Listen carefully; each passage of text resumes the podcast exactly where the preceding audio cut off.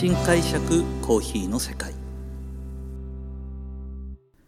私丸見コーヒーの代表後藤英二郎がコーヒー文化が香る北海道札幌市からコーヒーについて独自の視点で語っていく番組です。さあ今回はですね、えー、2年ぶりに開催されましたえー、日本スペシャリティコーヒー業界主催のコーヒーのイベント SCAJ2021 に、えー、私も行ってまいりました。で今回はこの東京ビッグサイトで行われたこの SCAJ について私が行って感じたことについてお話をしていきたいと思います。開催はですね11月の17日から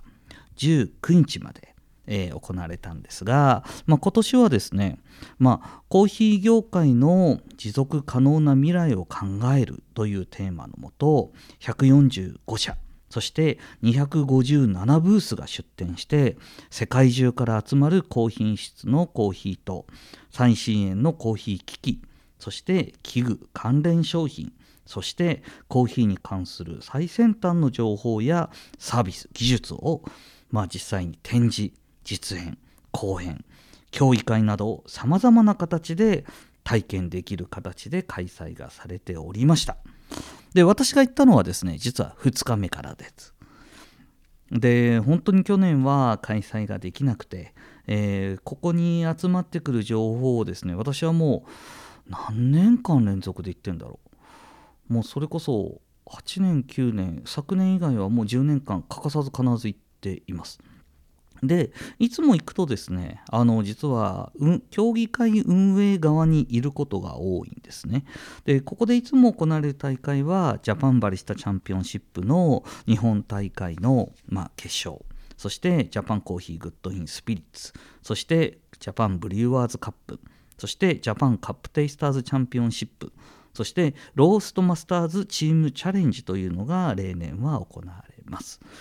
で今回はですねまだまだ実はコロナ禍ということでこの全国大会、まあ、あの日本チャンピオンを決めるという大会は残念ながら、えーと、全部行われること開催することはかなわなかったんですけども、まあ、その中ででもですねあの私が直接関わったのはジャパンカップテイスターズチャンピオンシップというコーヒーソムリエの世界大会ですねあの実も実は私もお話した通り2009年には、えーと、日本代表としてですね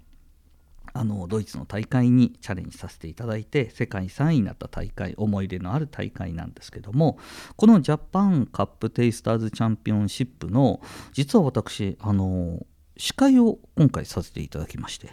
えーと、一部の、えー、このカップテイスターズファンの方々はですねあのご存知かと思いますが、まあ、あの並んでる方にひそひそと言われたみたいなんですがああのレッツカッピングの人だというふうに言われてたようですが、えー、そうですレッツカッピングの人です。はい、その司会をいつもさせていただいている私がですね、あのー、実際に今回もカップテイスターズを見させていただきましたが本当にレベルが高い、えー、大会になっておりまして、まああの、前にも説明した通り3つのカップの中から1つ選んで8つの正解率を争うというような形の大会だったんですが今年は本当に劇的なですねあの本当にドラマチックな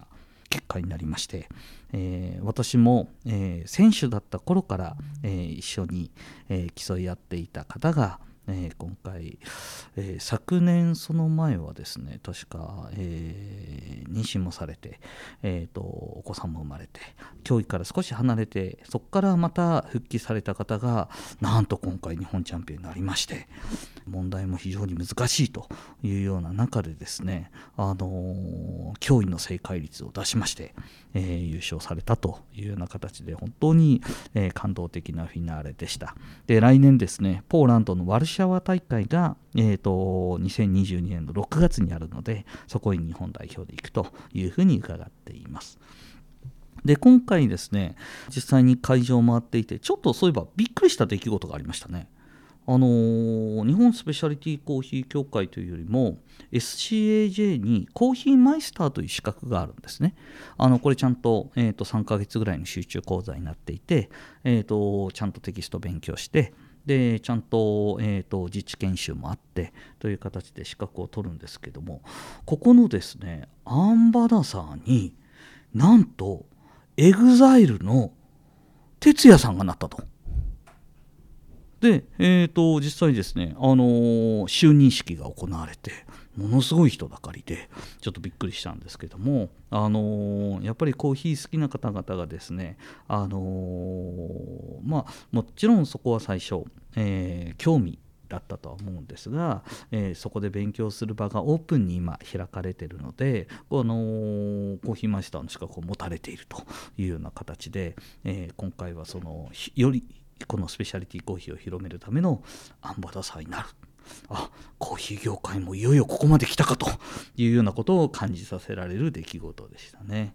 あとはですね会場をぐるっと回ると少し例年よりも、まあ、今年行った方に対してぜひ来年も期待してくださいという意味で、えー、とお伝えするのはやはりコロナ禍だったのであの今年はもう何十年も行ってる身からするとあの生産国の出店のボリュームは比較的まだまだ、えー、日本に入ることかなわわなかった方多かったのかなという気はします。なので来年以降ですね SCAJ に参加されるとよりグローバルな、えー、世界を感じるコーヒーの品質そして生産者のコーヒーの、えー、プレゼンテーションを聞くことができると思います。